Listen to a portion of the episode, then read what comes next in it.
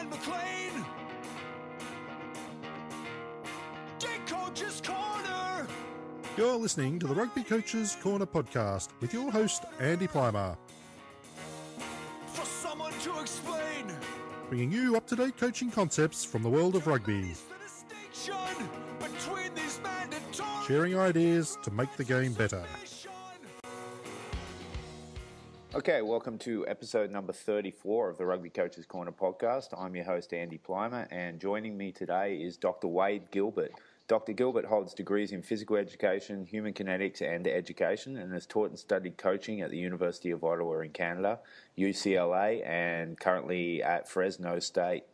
He has more than 20 years of experience in conducting applied researches with coaches around the world, spanning all competitive levels from youth to the FIFA World Cup and the Olympic Games. He's widely published, including his recent book, Coaching Better Every Season, which can be found via Human Kinetics, and is frequently invited to speak at national and international events.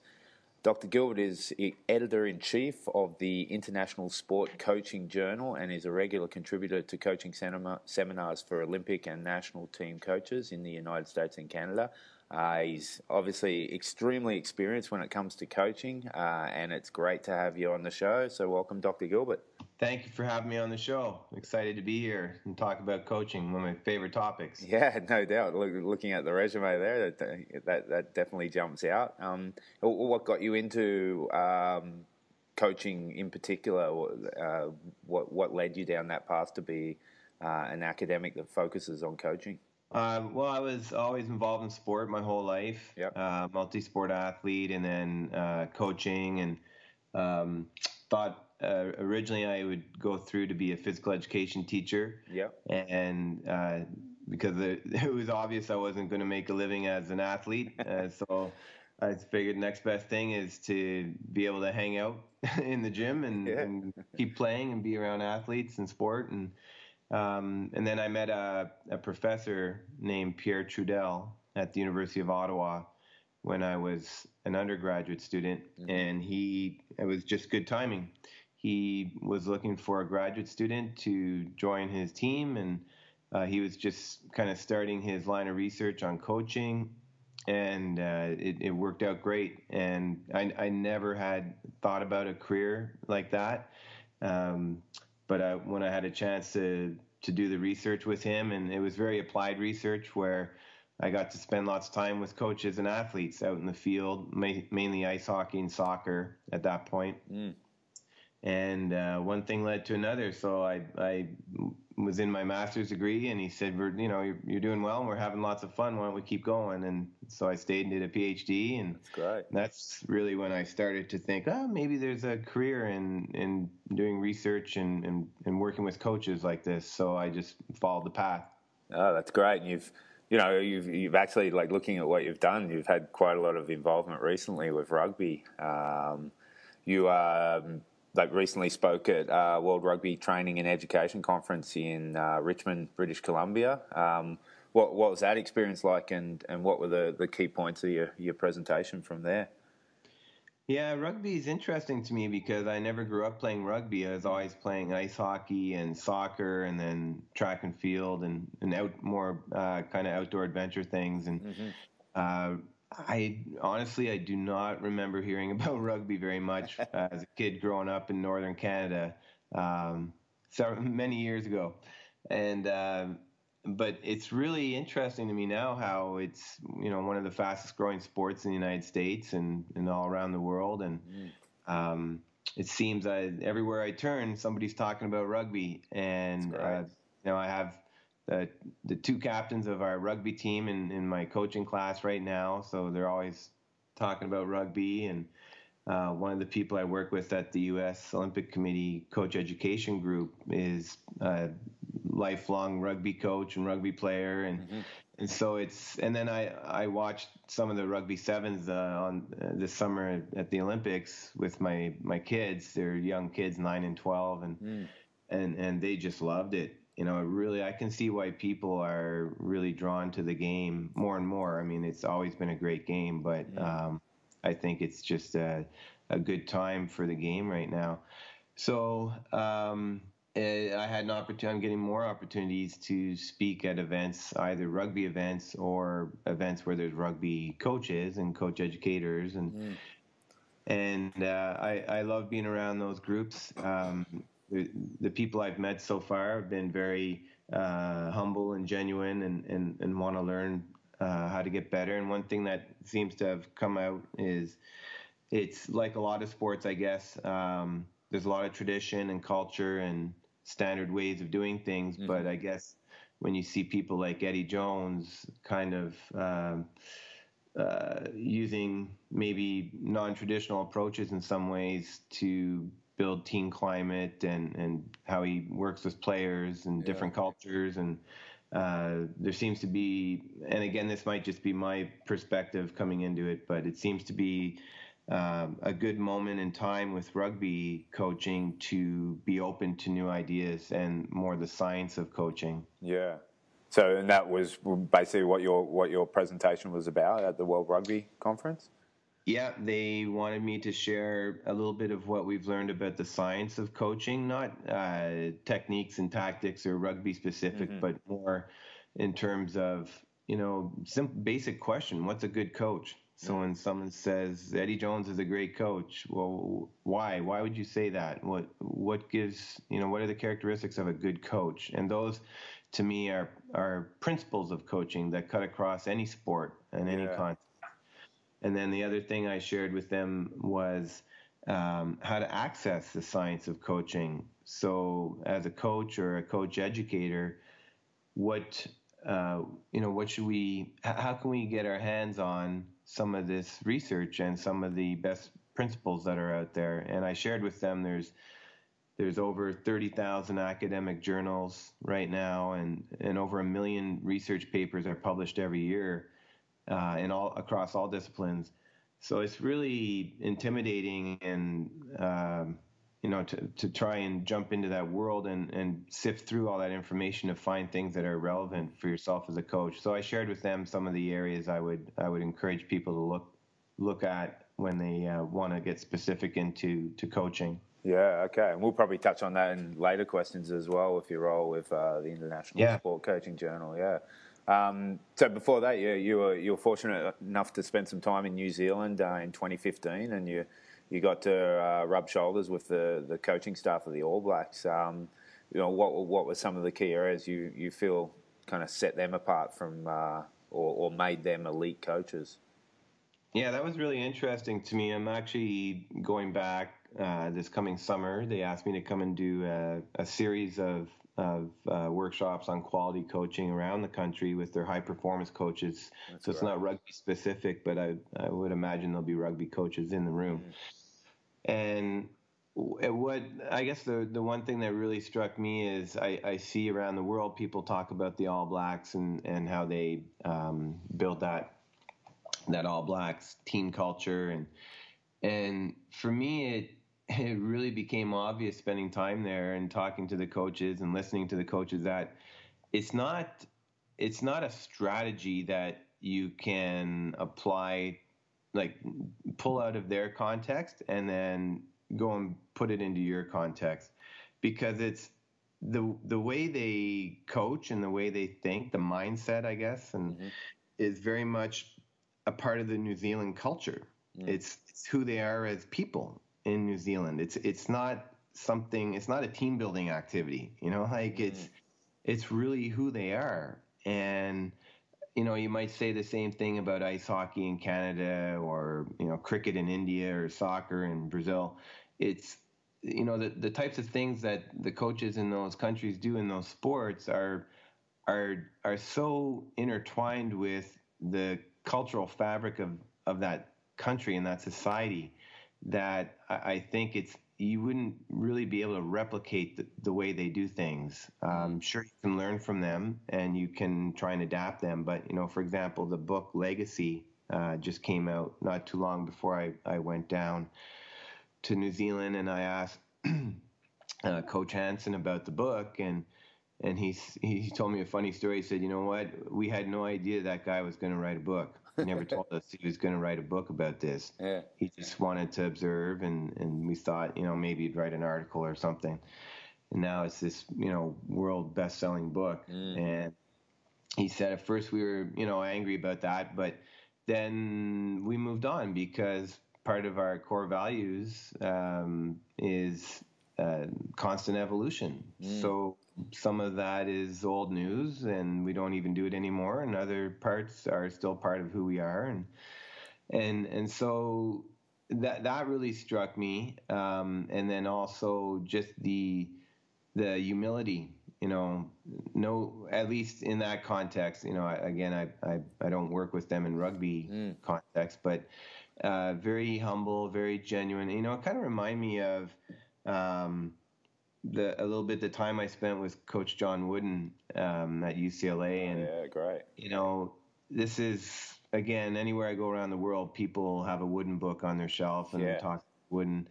And you know, when I met him, so some people consider him the greatest coach ever, and and, and when I met him, honestly, he had no reason to talk to me. You know, I'm uh, just another guy, one of ten thousand who um, you know he meets every year, and he treated me like he wanted to know about me and learn about me and he was very humble and genuine and and I, I got the same sense with uh, the New Zealand culture um, and how that you know impacts the type of players they develop and and the, the way they coach. Yeah, I think I think there's a great message there in that last piece piece too. I I get it from running this podcast. Like I've had people on this podcast that I thought I'd never get to speak to, and all it took was you know bumping into them at a conference or an email, or and nine times out of ten people say yes. So if you if you if you want to develop as a coach and you want to get better, and you think there's a potential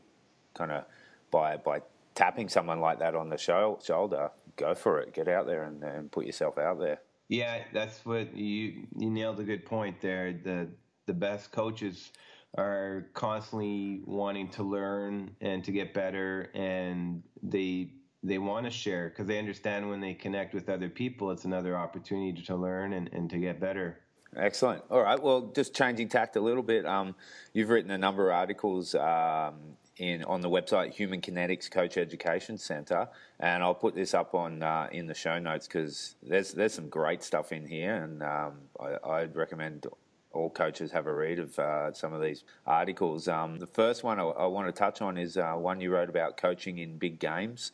Um, I think I think all coaches uh, have that experience, like at the end of the year, or a very key game, or a playoff, or something like that. Um, in this, you discuss um, successful coaches uh, put their athletes in a winning position using proven strategies. What, what are what are some of these proven strategies in your opinion?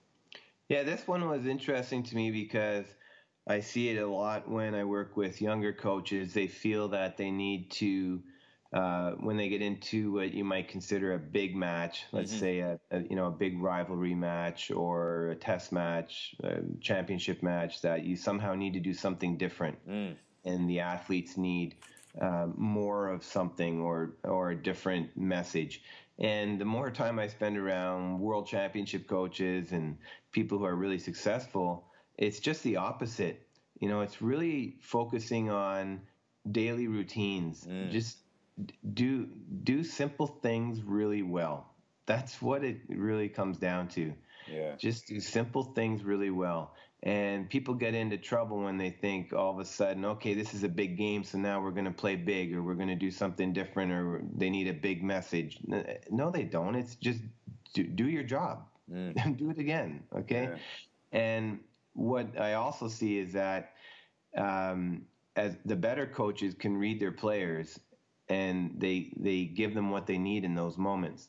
So they'll know if their athletes are overly anxious or too relaxed, not giving it enough uh, focus, maybe, and so they'll they'll match the message to the moment, and that that's in every match, in every game, not not just in the big ones, and uh, two examples come to mind that kind of stimulated me to write this. One is uh, with uh, the ice hockey coach in Canada, Mike Babcock, who's Yeah. won championships Yeah, at Red every. Wings, right? Yeah, uh, well, Toronto Maple Leafs at the moment. Oh yeah. Um, but you know, he was talking about at one of the Olympic Games uh, when they ended up winning a gold medal. He mm. In advance thought, well, I need to prepare some big inspirational message before the game, and and he realized as he spent time with the players that they didn't need that; they were ready, and so he scrapped it. Um, and then also uh, coach in volleyball, uh, Karch Kiraly, who is a U.S. women's volleyball coach. He's considered the best volleyball player of all time himself. Right. And he, uh, they had never won a world championship, and they did uh, finally. And this was a couple years ago. And then, like a week after they won, I happened to be in the same room with him, and and it came up in conversation. You know, how did you break through and, and lead the team to that cha- first championship? And and uh, you know what was the message you gave them before that moment? And he said the same as every game. We said we, you know, in, in our mind, we had already played a hundred World Championship finals. Mm. And somebody said, "What do you mean?" he said, "Every game we play, we treat like a World Championship." It's not like somehow you get up and, and rise to some special occasion. You, every game should be a world championship in your mind for you. The way you approach it, the way you prepare, the way you compete. So, so why do I need some big special message and expect them to do something special in a big game? Yeah, it's uh, it's so simple too. Just looking at it like that, and don't don't make the moment bigger than it really is. Yes, and the moment will be big enough on its own, right? The, yeah. Will, so if anything, you might need to do something to help them, um, you know, cope with that additional pressure and and and maybe do something to help them bring them back to their normal way of operating. So again, that's why it's really important to have routines and and and just follow your routine. Yeah. But again, also read your players and, and intervene when you feel they, they need it. Ah, that's great. That's some great advice for coaches there for sure. Yeah, another article you wrote uh, talks about becoming a more resilient coach. I think uh, all coaches have experienced those times where you where, where it's tough going for several weeks or you know uh, several years even. Um, and in in this article, you discuss um, modelling resilience as a coach so that your athletes can benefit from that. Um, what, what, what what do you mean by that, and what what were some of the ideas that you put forward? For, for that that piece, yeah. For resilience, I think uh, one thing that you, what I've seen again too is that as a coach, you you need to be uh, vulnerable too. Mm. So you need to be, uh, you need to show your athletes that you're constantly wanting to learn. You're constantly uh, willing to take risks, and and and that builds resilience when people see that, you know, okay, my coach is is willing to take a risk and try something new, um, and and also the way you respond to athletes when they show vulnerability. So when they do you give them permission to take risks? Do you give them permission to try new things, try a new move, uh, provide suggestions to the staff about um, you know lineups or strategy or and and and that in a sense as, as an athlete think about it this way if if I know I kind of have permission within you know within boundaries let's say mm-hmm. to maybe make a decision on the field to try something different. Um, and I, I, know I'm not going to get yelled at or disciplined because I, I did it a different way. Um, that that gives you a sense of confidence, and you know that it builds trust uh, between coach and athlete as well. Yeah, yeah, that's important. I think you know, you, you, you see sport in general moving towards that, that player empowerment model, that, that athlete centered model, and that would that would fit nicely uh, in in that model. Yeah, and you have to, you know, when you think about resilience, it's just the ability to to come back, mm. the ability to um, come back after failure, really, that in a simple way. And you're going to fail a lot in, yeah. in yeah. When you try and do hard things, you're going to fail a lot. And and if when you fail, there's you know there's two potential responses by the coach. One is you get angry at them and, and blame them and think, oh, how did you know why can't they get it? Or uh, we worked on that and they still mm-hmm. can't figure it out. Or yeah. I told you to do it this way and you didn't, which erodes resilience and trust. Or you uh, recognize their willingness to take chances, which is really important to perform. Um, so it's a fine line, and there's a balance there. I always like the idea of freedom within structure. Mm. So, you know, you think of like a picture frame. Um, you you you build the frame as a coach, so you kind of set the boundaries. So you say, you know, this this is our system of play, or this is the way we're going to approach things here. But then you let them paint the picture. Yeah, so you built right. the picture frame, but you let them paint the picture. So the picture is still within this framework, within these boundaries. But you know, honestly, let them paint it. Um, so you shape it and you guide it and you set the the boundaries, but then let them have the freedom within that those boundaries to really create that image. Yeah, that's a great analogy, and I suppose it's up to the coach how big you make that picture frame. If you make a tiny picture frame with barely any canvas, it's not really uh, going to work the way it was intended to. Yeah, um, but if you want to continue with that analogy, I like that too. Is um, you know maybe again you you set you build the frame and you put the canvas out there, and maybe there's there's parts of it that are kind of non-negotiable. So you know this this part of the canvas, the way I painted it, that's the way we're going to keep it. But there's other parts where you can fill in. Yeah, I like that. That's great. All right. Um, the last article I, I, wanted to talk about that you that you wrote on, uh, and on that website, and again I'll put it in the show notes, is titled "Coaching for Sustainable Excellence." And I, in that one, you mentioned coaches like John Wooden and others. You, you, you cross a range of sports, and you talk about uh, coaches who have had success uh, over multiple years uh, with diverse playing groups. Um, what what were some of the key similarities the coaches themselves possessed and also the program that they possessed? Yeah, coaching for sustainable excellence. I think one of the um, examples that came to mind there. There's a coach here in the United States, a volleyball coach at the college level, a guy named Russ Rose, and he's won seven championships, and I think of people like Coach Wooden who've you know won ten, and and now somebody like Geno Auriemma who's a, a basketball coach here in the U.S. Uh, his teams have won eleven championships. Wow. And, and I, those are just some examples, but when I when I look at these coaches, number one, they have a very strong vision of who they are and what they what the end goal is, what how they want to do things, and, and and how they want to get there. So they they're very uh, strong in their their belief in themselves, but they also surround themselves with other people who can help help them get there. Um, it's funny now that we're we're talking about it more, and I'm just I'm thinking of all these examples. You know, they're also these are.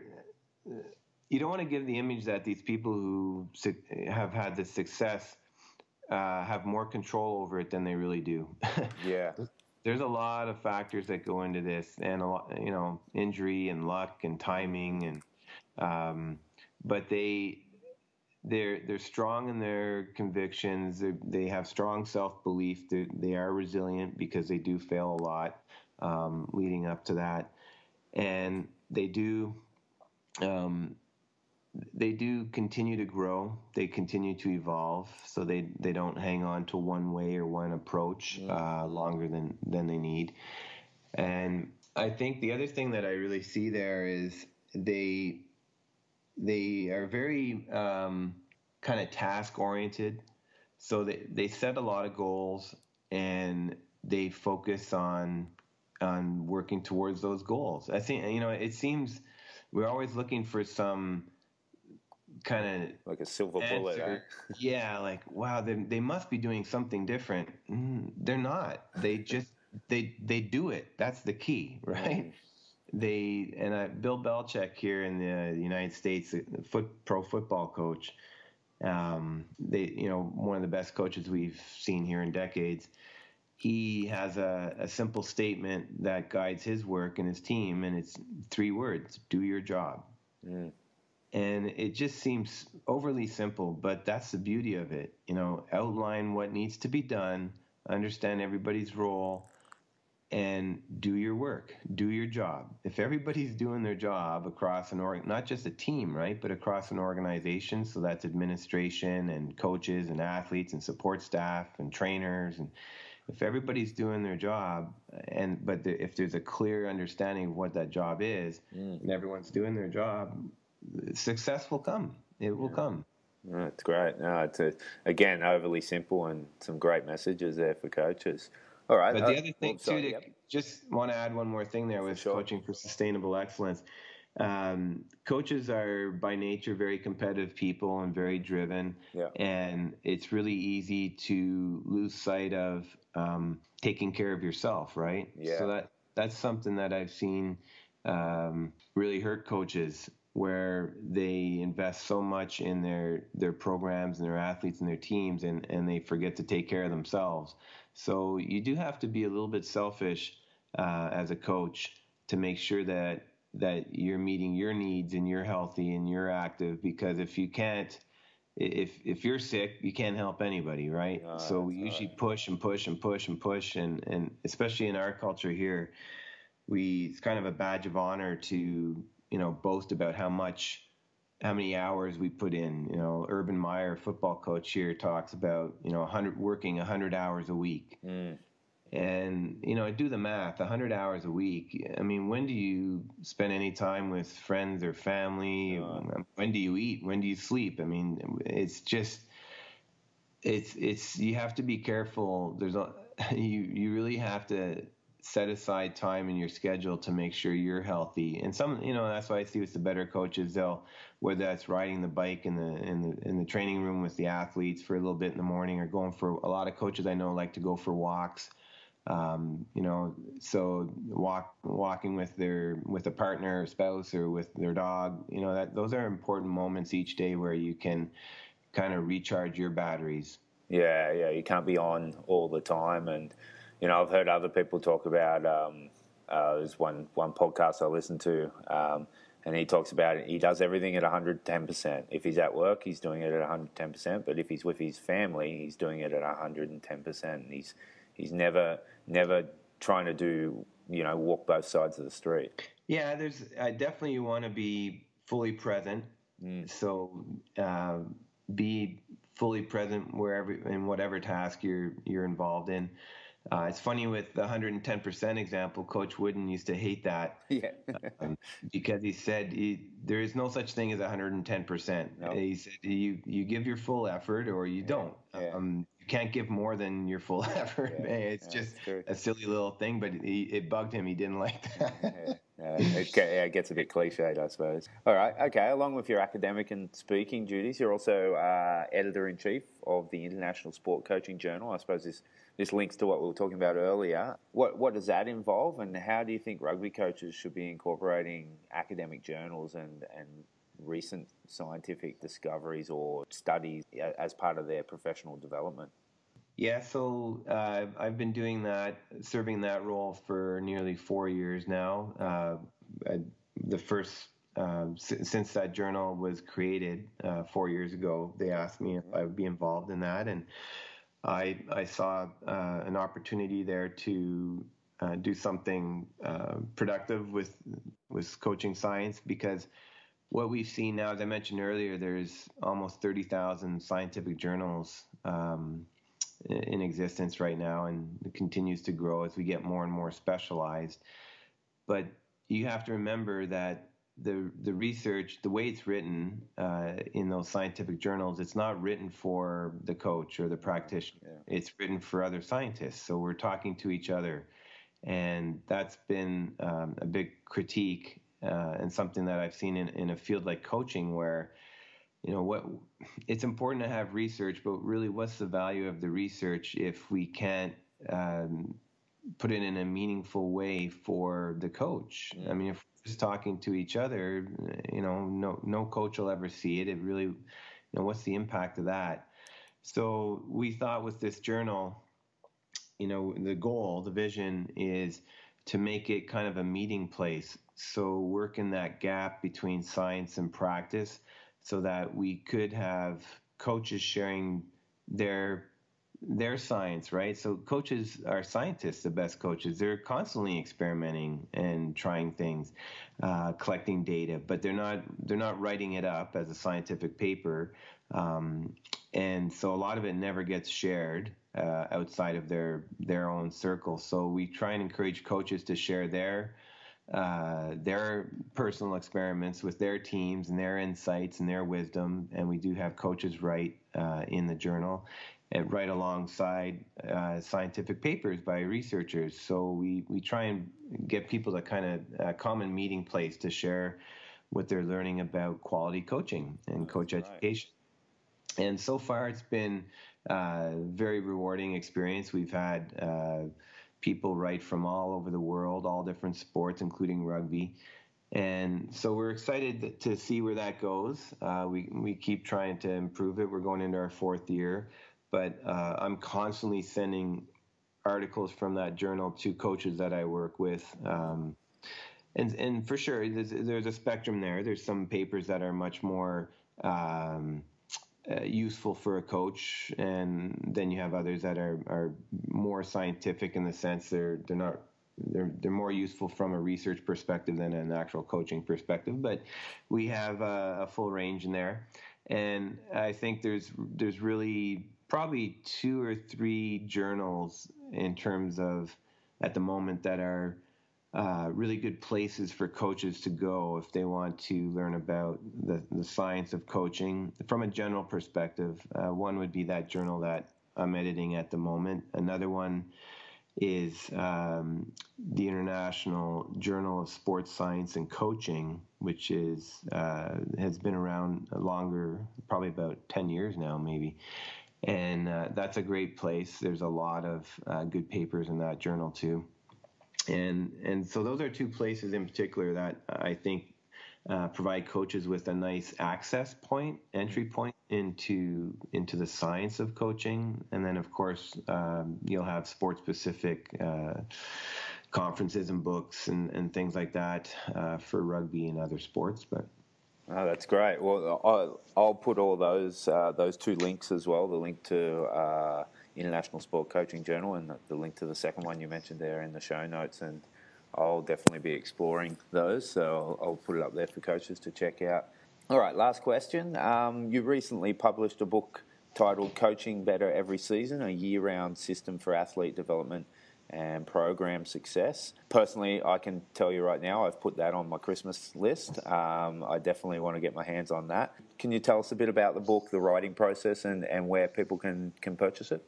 Yeah, thank you for mentioning that. Uh, it'll actually be coming out in, I think, December 10th or 12th oh, is perfect. the most recent publication date. Yeah. Um, we were hoping to get it out sooner. It's actually been uh, dedicated two and a half to three years of writing wow. and research on that.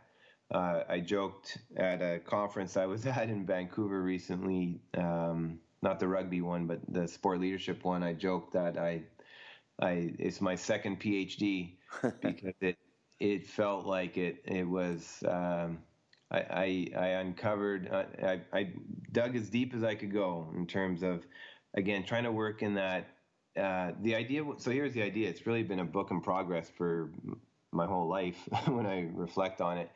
But I I always found that coaches had to make a choice. So you know we have if we want to look at what we know about quality coaching, we can go to a textbook, mm-hmm. or we can go to a journal, or an academic journal, or we can go to um, popular media, so blogs, um, websites, videos, autobiographies, biographies. But I hadn't really found a resource that combined all those sources of information in one mm. place. Yeah. And I thought, you know, there's value in all of those, but if you look at any one of those kind of sources on its own, you're really missing a lot of the richness of what we know about good coaching. And so that was my goal. That was the vision. So can I? And I've been very fortunate in that my career has kind of evolved that way, where I spend some of the time of my time doing research and working with academics and scientists. And I spend, you know, on a daily basis, I'll go from teaching a class to uh, a coaching class to actually coaching to working with athletic directors to doing research. So I do all this on a daily basis, and I, I have to pull from all these different sources and I thought this would be I haven't seen anything like it. So that was the goal and we'll see if we hit that that goal when it gets out into people's hands. But uh, the feedback's been good so far from people and coaches who've had a chance to look at it, and uh, we decided to organize it around moments. So uh, kind of a seasonal approach. So any coach, regardless of their sport or, or, whether they're coaching males or females or what level or what country, they all ha- coaches around the world share these four things in common. If you're coaching, you're going to have a preseason, an in season, an end of season, and an off season. Mm. And of course, the the length of those will vary. And but that's that's core to coaching. And so we thought, could we organize the information around those four moments and and help coaches better navigate those moments. So, you know, what's the best of what we know in terms of what coaches do in the preseason. So developing that team culture, uh, team trust, uh, setting the vision, things like that. And then when you're in season, for example, the main things you're going to be doing is is coaching, your training sessions and competitions. So, what do we know about how great coaches navigate those moments? And so that was the idea. Great, oh, it's exciting. I'm looking forward to getting my hands on it, and I'll, I'll put that uh, in the show notes and also uh, up on our website as well. I've got a section for, for resources for coaches. So, yeah, I look forward to it. Okay, well, we always end the, the show with the same final four questions, adapted it a bit um, because you're not from a rugby background. But um, when when you were when you were a kid growing up, uh, who was who was your favourite athlete uh, to watch ply their trade? Yeah, so I, I, would think it would be normal for kids to gravitate towards um, athletes who, who play the sport they did when they mm. were young. And, yeah. and growing up in Canada, I played hockey all year round pretty much. And I remember at a young age, probably 10 or 12, we uh, I played on a travel team and, and we went.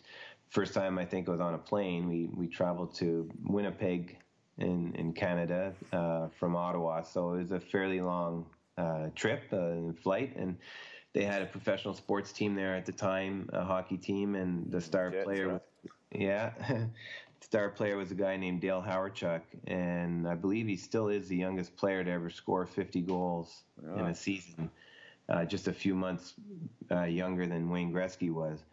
So I remember that was, uh, and we went to a game. So as a young young kid playing hockey, that really kind of caught my attention. So I followed him for a while. Yeah, right, cool. Okay, and what about now? Who's your who's your favorite hockey player going around?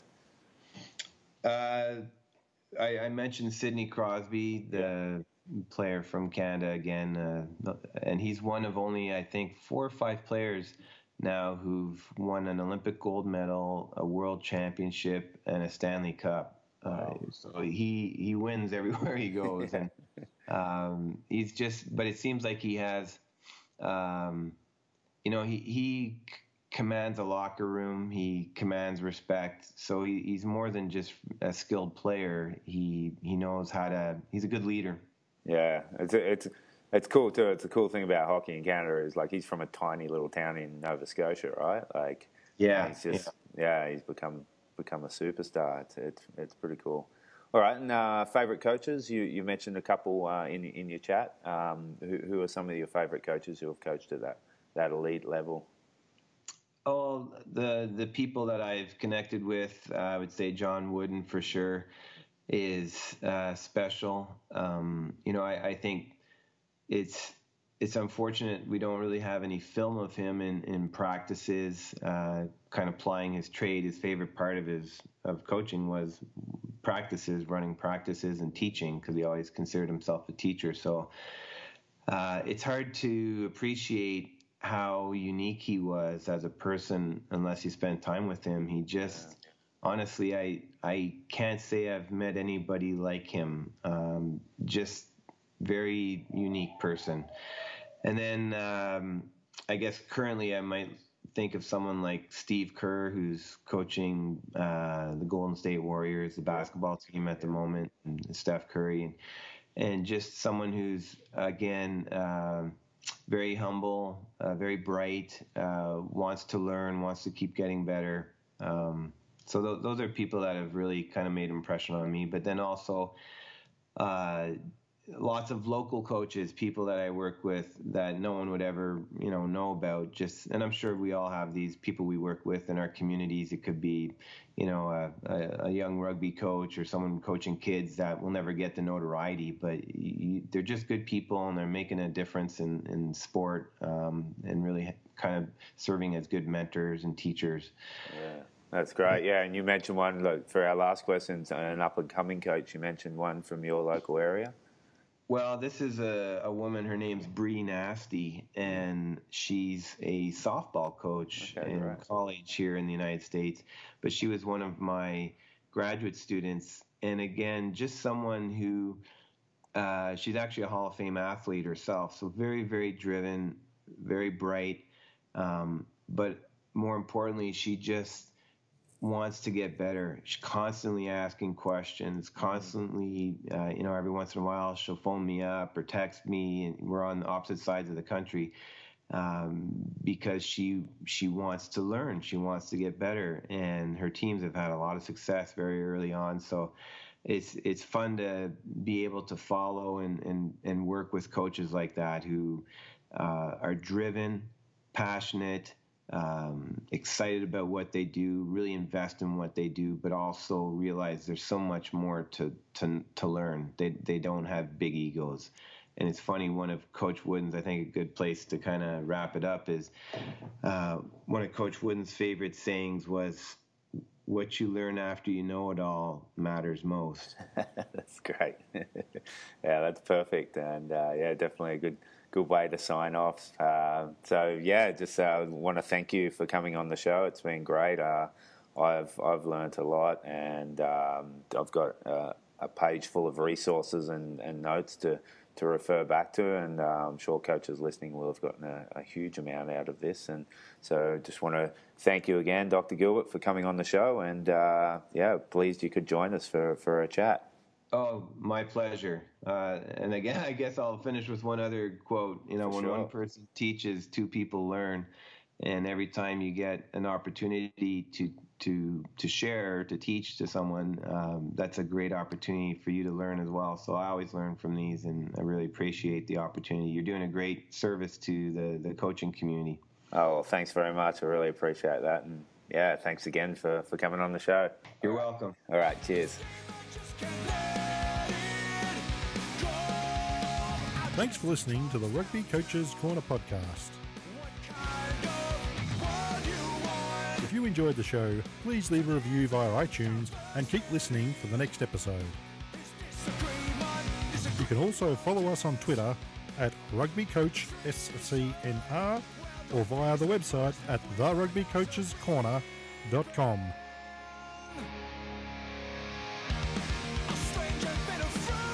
Until next time, keep sharing ideas to make the game better.